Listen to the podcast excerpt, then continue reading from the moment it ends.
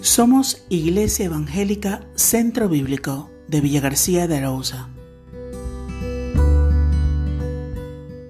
Caminamos en muchas ocasiones por la vida, como este personaje que hemos puesto eh, en nuestros dibujos, en busca de ilusiones, de sueños, de esperanza, y en esta búsqueda todos soñamos con que nuestro corazón florezca, con que nuestro corazón se llene de, vida. Hay un escritor italiano que decía que la mitad de la vida es deseo, es soñar con que germinen esas flores en nuestro corazón y nuestros deseos se hagan realidad.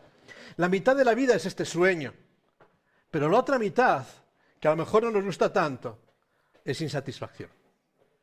Porque detrás de los sueños y los deseos queda muchas veces en nosotros un sentido de vacío, de queja, que se han convertido en el gran mal de la sociedad occidental. Las consecuencias eh, del vacío se dejan notar a todas horas en nuestra historia. Quería citar una canción de los Rolling Stones, le decía algunos, y seguro la conocéis, esta canción Satisfaction. ¿Te suena, verdad? Pero esa canción no es satisfacción, dice, todo lo que encuentro alrededor es insatisfactorio. Y literalmente esta canción está diciendo, ya no puedo obtener satisfacción, por más que lo intente, no encuentro satisfacción. Y empieza a decirnos, eh, en la información que debiera despertar mi emoción, no encuentro satisfacción. No puedo obtener satisfacción en esos anuncios de ropas blancas que me prometen que sea más blanco el detergente y mejor, y no funcione. No puedo obtener satisfacción en las expectativas de vida que tengo no puedo obtener satisfacción en ningún lugar. Razón no les faltaba para señalar que los medios de comunicación son, en muchas ocasiones eh, los estimulantes de la insatisfacción, pues nos presentan ideales fáciles para la vida, nos presentan ideales que no logramos alcanzar y siempre nos falta algo. Y compras ese detergente pensando que ya no vas a tener que lavar la ropa y vaya si no hay que lavarla y compras ese producto para limpieza pensando que viene el mayordomo y el mayordomo no viene en el producto de limpieza, ¿verdad? Y te sientes cuando la compra muy expectante, cuando llega la realidad decepcionado y nos encontramos. Ahora, ¿es importante caminar con la insatisfacción? Pues sí. Es importante entender cuál es el problema, porque la insatisfacción no es un asunto baladí en nuestras vidas, sino que tiene muchas consecuencias. Tiene y deja secuelas en cada uno de nosotros la insatisfacción. Secuelas que a veces no, comprendemos, pero yo simplemente voy a resumir cuatro secuelas de la insatisfacción en cada una de nuestras vidas. En primer lugar, la, la insatisfacción genera depresión. Uso esta palabra con conciencia, ¿vale? No sabía muy bien cómo ponerlo, pero la insatisfacción genera esa tristeza la mayor parte del tiempo que nos sumen un sentimiento de indefensión, de queja, no sabemos qué hacer con la tristeza, no sabemos qué hacer con el malestar. Eh, pensamos que lo que nos ocurre en la vida es consecuencia y culpa de los demás. Empezamos a buscar culpables de todo lo que nos sucede y al final dejamos de hacer cosas. Nos sentimos más y más insatisfechos, con lo cual entramos en un bucle donde todo nos va hundiendo. Por más que intentamos, no logramos atajar. Depresión. La insatisfacción daña nuestras relaciones personales también. Daña nuestras relaciones porque cambia nuestro carácter. Andamos amargados, nos duelen los éxitos de los demás, no nos gozamos con nada y ante la constante, constante queja, realmente ¿quién quiere estar rodeado de personas que se quejan? Al final terminan quedando solos y sintiéndose solos y diferentes. Más, parece que nadie nos entiende y al final el problema somos nosotros. Incluso se ven eh, afectados los aspectos laborales de la vida también. Cambian constantemente de trabajo, aburrimiento, no son capaces de completar estudios, buscan opciones que nos satisfagan, pero no encontramos acomodo en ningún lugar. La insatisfacción, insatisfacción destroza las familias. Genera relaciones familiares destrozadas porque nunca encontramos los requisitos exigidos en el otro. Nunca encontramos lo que nosotros y nuestras expectativas sueñan. Nunca encontramos lo que nosotros queremos y siempre vivimos insatisfechos. Y al final, familias disfuncionales, malas relaciones o relaciones tóxicas, divorcio, se convierten en, una, en el pan nuestro de cada día por causa de la insatisfacción. Y finalmente, quizás la parte más visible, conduce a conductas adictivas. Consumo de sustancias, podríamos hablar de alcohol, drogas, tabaco. Consumo de experiencias también, de experiencias adictivas, porque a veces la adicción no tiene que ver con sustancias. Hay personas que se, inundan y se meten en el mundo de la pornografía, de la fiesta descontrolada, de salir de fiesta porque sí, de vivir aventuras y generar adrenalina, sacar el riesgo y poner en juego la vida. Y el objetivo es siempre el mismo, liberarse del malestar, evadirse de la realidad que no encuentran atractiva, intentar buscar nuevas sensaciones, porque estamos insatisfechos con nosotros mismos. Y queremos culpar a otros, pero la realidad es que nosotros somos el problema, no otros. Lo cierto, lo cierto es que todos, todos necesitamos estar llenos de algo. Todos necesitamos llenar este hueco y este vacío de nuestro corazón con algo. Todos necesitamos sentirnos plenos, sentirnos satisfechos. Y el problema es con qué estamos llenando nuestro hueco. ¿Con qué estamos llenando nuestro corazón? ¿Con emociones? ¿Con experiencias? ¿Con adicciones?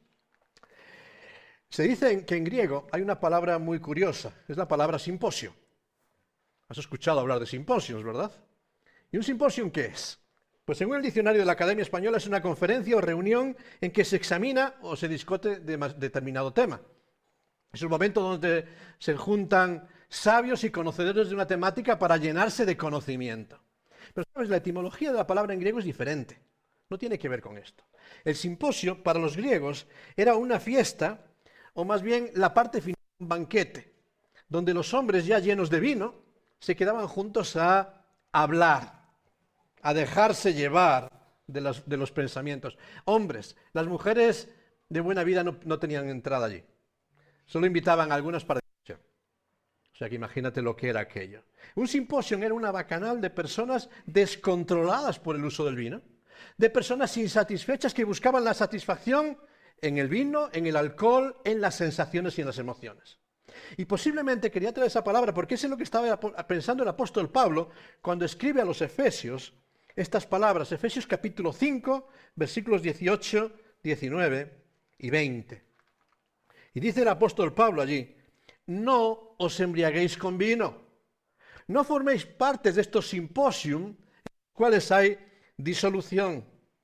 Antes bien, necesitas ser lleno, pues llénate del Espíritu Santo Sed llenos del Espíritu, hablando entre vosotros con salmos, con himnos, con cánticos espirituales, cantando y alabando al Señor en vuestros corazones, dando siempre gracias por todo al Dios y Padre en el nombre de nuestro Señor Jesucristo.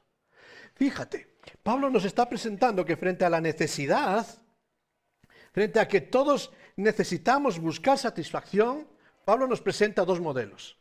Por un lado, un modelo social y por otro lado, un modelo espiritual. Y ahí cada uno de nosotros tenemos que elegir. Todos nos sentimos como este personaje, nuestro corazón necesita ser lleno. ¿Dónde vamos a encontrar la satisfacción? ¿Dónde la estamos buscando?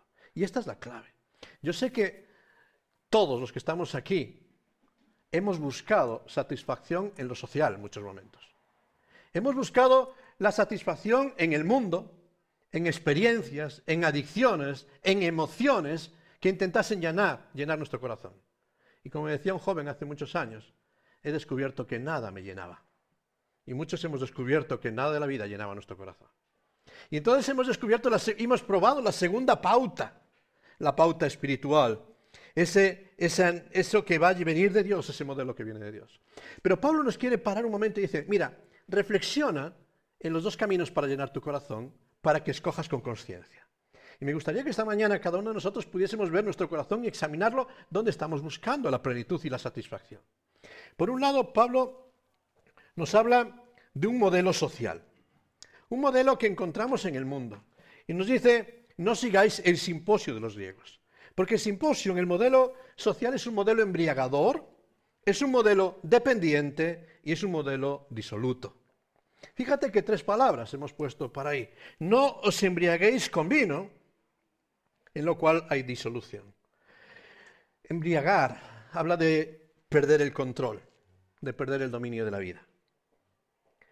Embriagar habla de limitar nuestras libertades para no ser lo que somos ni lo que anhelamos ser, sino para ser lo que la sociedad demanda de ti. No te dejes llevar, no te dejes llevar por el ritmo de las filosofías o ideas de nuestro tiempo. Embriagar nos habla de que somos esclavos. Somos esclavos de un sistema. Somos esclavos de opiniones. Somos esclavos de ambiciones de vida. ¿Sabes? En la Biblia la embriaguez es más que ese estado físico de la pérdida del control y que ya no te mantienes en pie. En la Biblia se usa el término embriaguez para hablar de un estado mental que ha perdido el criterio, que ha perdido el control de sus pensamientos. Por tanto, una persona que es esclava de sistemas ideológicos que vienen de la vieja Babilonia. Dice Apocalipsis 17.2. Nos va a hablar de esa embriaguez que viene de ese sistema de pensamiento contrario a Dios, que rechaza a Dios y que se deja llevar por el todo vale. ¿Sabes? No solo sustancias, son ideas, son situaciones, son momentos que embriagan nuestra vida y hacen que perdamos el control y nos hacen dependientes. Porque hablar de dependencia a una sustancia produce esta falta de libertad.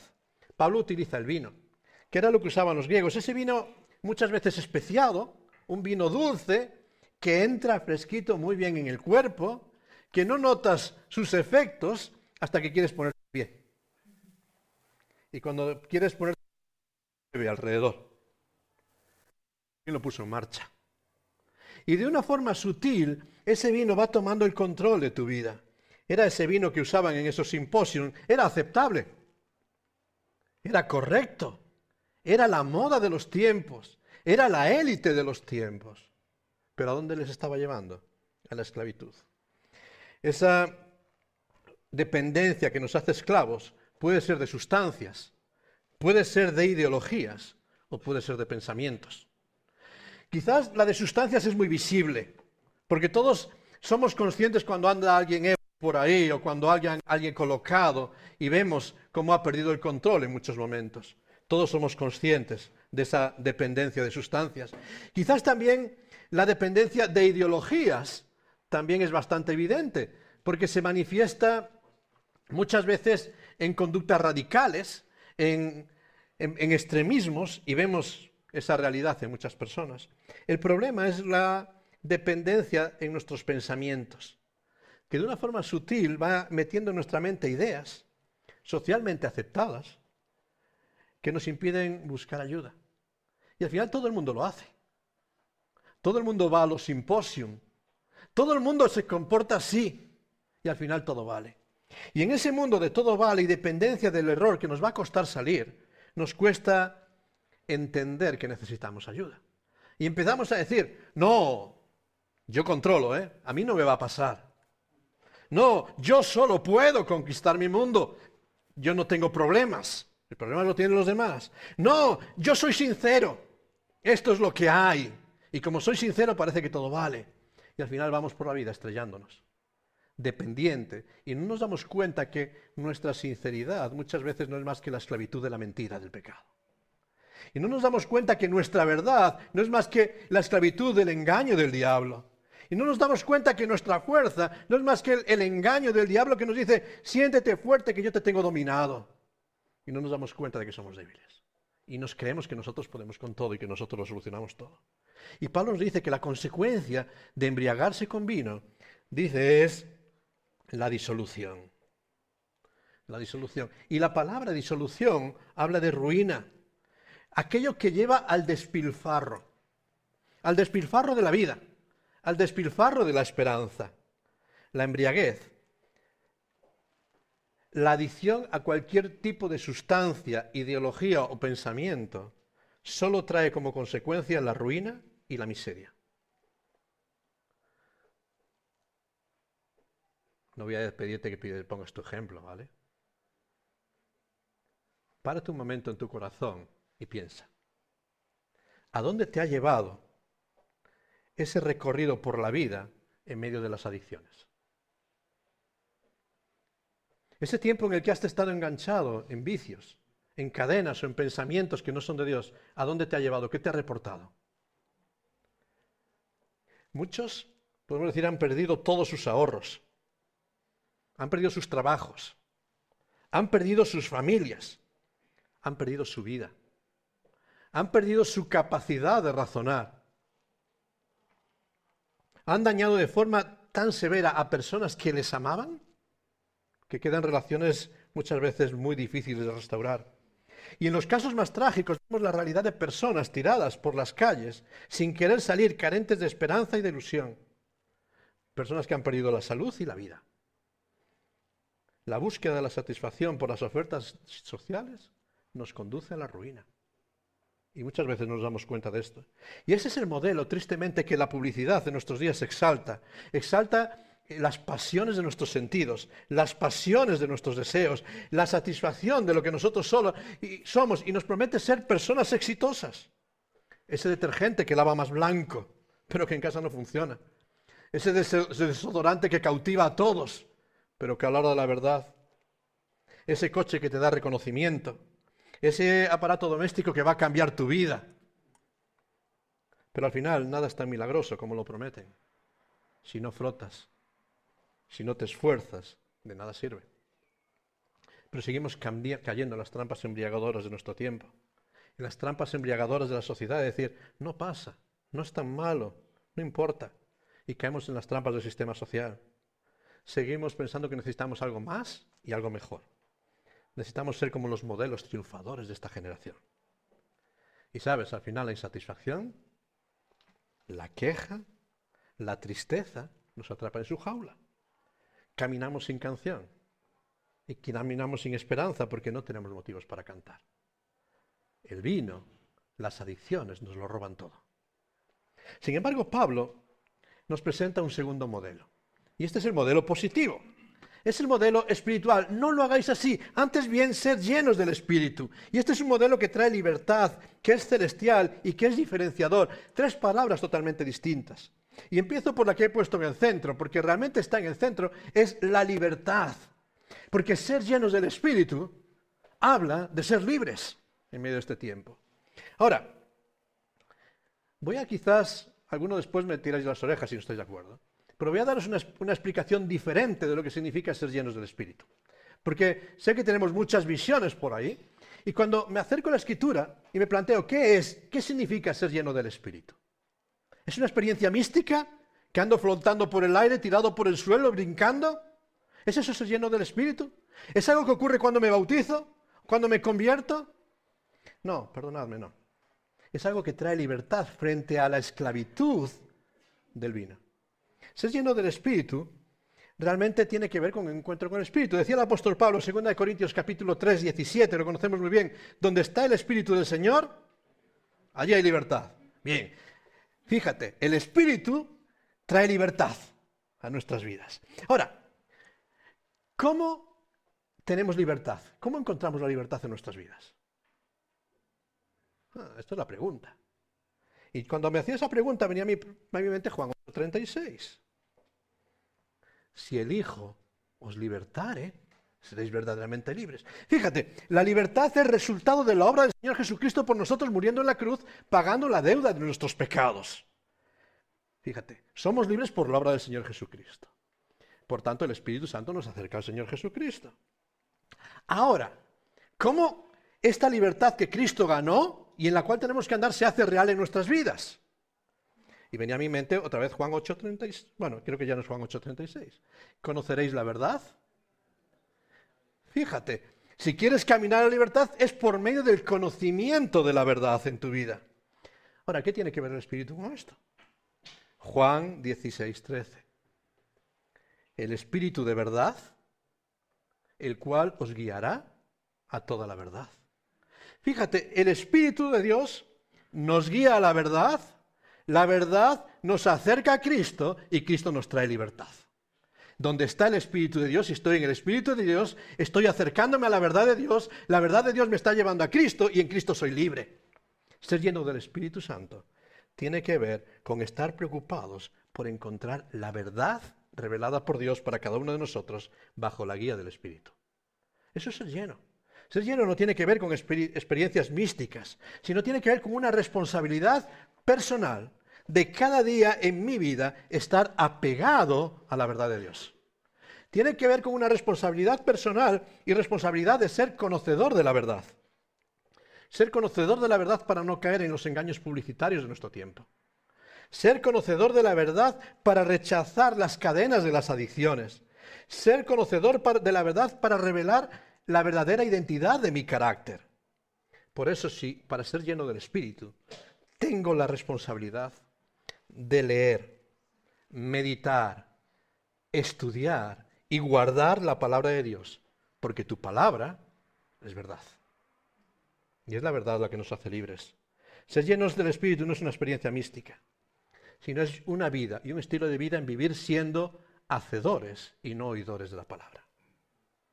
Es un, un estilo de vida de vivir en obediencia a lo que Dios ha revelado por medio de su palabra. Y si me alejo de eso, estoy alejándome del Espíritu de Dios. Y si me alejo de la palabra de Dios, estoy alejándome de la verdad. Y entonces pierdo la libertad. Y en muchas ocasiones conocemos mucha Biblia y vivimos muy poca. Y por eso nos falta esa plenitud del Espíritu. Porque vivimos según los patrones de este mundo y según el vino, más que según el Espíritu. En segundo lugar, el modelo espiritual es un modelo que viene del cielo. No tiene que ver con los procesos de la humanidad como el vino, sino que proviene de Dios por medio del Espíritu. Y si viene de Dios, nuestra responsabilidad es poner los ojos en las cosas de arriba. Y alzar los ojos para mirar y buscar aquellas directrices de Dios para la vida. Por eso, ¿dónde estoy buscando la satisfacción? Y venía a mi mente cuando hacía esa pregunta la escena de Jacob y Esaú. ¿Te acuerdas? Tenía hambre Esaú. Y ahí había un plato de lentejas. Pero también había una herencia. Y en ese momento, ante la necesidad del momento, Esaú buscó la gratificación inmediata, buscó apagar el hambre ya. Sin embargo, Jacob tenía vista puesta en la herencia final, porque la herencia era más grande que las lentejas.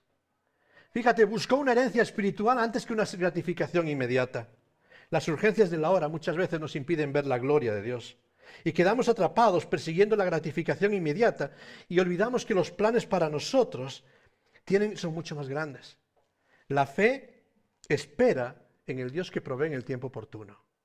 No en el, tiempo, en el Dios que responde en el momento que nosotros queremos y como nosotros queremos, sino en el Dios que responde conforme a lo que conviene y en el tiempo que conviene. Pero sabes, esta vida espiritual es una vida diferenciadora en todos los aspectos. Es totalmente diferenciadora del mundo que, que nos rodea. Vivir bajo los patrones de Dios nos hace diferentes y con rasgos diferentes. Vivir bajo el Espíritu de Dios, aquel que se llena de la palabra de Dios, es una persona enriquecida y que transmite riquezas a otros. Y lo decía el apóstol Pablo, sed llenos del Espíritu, ¿cómo? Fíjate, en vuestra forma de hablar, en vuestra forma de comportar. Porque lo que hablamos y cómo hablamos define de que estamos llenos, ¿no? El Señor Jesucristo dice, de la abundancia del corazón, habla la boca. Entonces, lo que hablas, fíjate, determina lo que hay en tu corazón. Si fuésemos conscientes de eso, a veces cerraríamos más la boca. No vaya a ser que. Porque yo sé que lo que hay en mi corazón, y no es todo bueno, ¿eh? Hay más malo que bueno. Entonces, cada vez que hago la boca, ¿qué sale? ¿Solo lo bueno? Sale todo. Lo bueno y lo malo. Entonces, el Señor nos dice, mira cómo está tu boca. Y, Él dice, cuando estás lleno del Espíritu, habláis entre vosotros con salmos, con himnos, con cánticos espirituales, cantando y alabando al Señor en vuestros corazones, dando siempre gracias por todo. Hoy me encantan. Y yo resumía esto con tres frases que, que deben de llenar la diferencia. En primer lugar, una persona llena del Espíritu, una persona que vive bajo los patrones del Espíritu, es una persona de ánimo, que anima a otros hablando entre vosotros con salmos. Y me llama la atención los salmos. ¿Sabes? Eh, a veces cuando estamos pasando tiempos de desánimo y de debilidad, ¿qué es lo primero que vamos a leer? A los salmos. Y cuando estamos ahí necesitado un poco de consuelo y estímulo, ¿dónde vamos? A los salmos. Cuando hablamos entre nosotros con salmos, estamos transmitiendo a los que nos rodean palabras de ánimo, de estímulo. ¿Y eres una persona de estímulo para los que te rodean? ¿Estás transmitiendo ánimo o queja? Cuando hablas con los que te rodean y cuando hablas con otros, ¿qué vas a decir? Ay, cómo me duele. O a pesar de que me duele, sigo adelante. Fíjate, muchas veces siempre en nuestros labios hay más la queja y el desánimo y el desaliento, compartir tristezas que compartir ánimo y motivación y esperanza. Y aquel que está lleno del Espíritu habla con salmos, porque siempre tiene esperanza. Aquel que está lleno del Espíritu habla con alabanza, cantando, cantando a Dios, cánticos espirituales, himnos, alabando desde lo profundo del corazón. No canta por cantar, sino que transmite la realidad de un corazón transformado. Porque la fuente de nuestra victoria es solo Dios. ¿Dónde está nuestra esperanza? Somos más que vencedores por medio de aquel que nos amó. Somos más que vencedores por la obra del Señor Jesucristo. Y no podemos más que decir gracias Señor por tu amor inefable. Gracias Señor por tu don. Gracias Señor por tu perdón. Y no podemos más que estar diciendo gloria a Dios. Porque todo lo que ocurre en nuestras vidas es porque Él lo permite. Y es para nuestro bien. Y entonces si es así, ¿no tenemos motivos para gratitud? ¿No tenemos motivos para alabar a Dios en este día? ¿Y cada día de nuestras vidas? ¿No tenemos motivos para transmitir la alabanza a los que nos rodean? Cuando Dios te da lo que quieres y cuando no te da lo que quieres, ¿tienes motivos para alabarle? Y por eso Pablo dice, en tercer lugar, que la vida llena del Espíritu es una vida de gratitud. Y fíjate, gratitud dando gracias a Dios. ¿Por qué? Por todo. Por todo. Por todo. Incluso por los trágicos accidentes de la vida. Incluso por las enfermedades. Incluso por las carencias. Y esta es la parte difícil de la, de la gratitud. Dar gracias porque Dios te ha traído hasta aquí y tiene un propósito en tu vida para el cristiano, para aquel que es lleno del Espíritu, para aquel que vive en confianza, hasta el infierno es un motivo de gratitud. Hmm.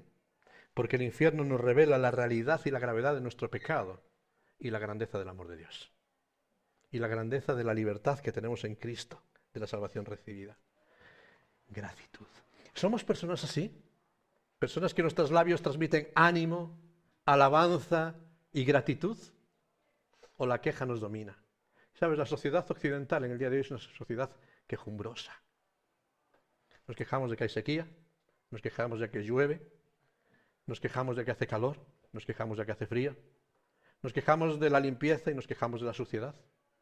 Y si te fijas, estamos en una época electoral y que es una época de quejas y promesas. Bueno, de mentiras. La queja es mentirosa y la promesa es mentirosa. No te creas lo que te dicen. Pero hay esa sociedad de insatisfacción en todos los áreas. Ahora, permitidme terminar. ¿Cómo permitir que la vida espiritual florezca en nosotros? ¿Cómo permitir que un aspecto nuevo, una vida positiva, florezca en nosotros?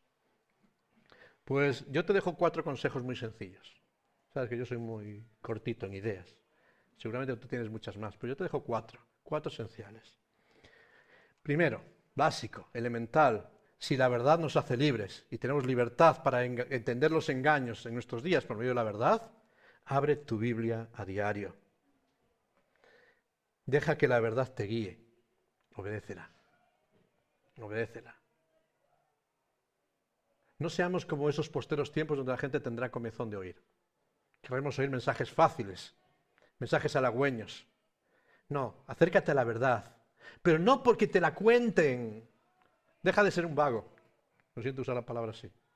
Abre la palabra y medítala y estudiala por ti mismo. Porque el Espíritu de Dios te va a guiar a toda la verdad. No necesitas grandes maestros y elocuentes. Necesitas que el Espíritu de Dios te guíe. Y el Espíritu te va a guiar cuando tienes pasión por abrirla, por leerla, por gastar codos, por dedicar tiempo.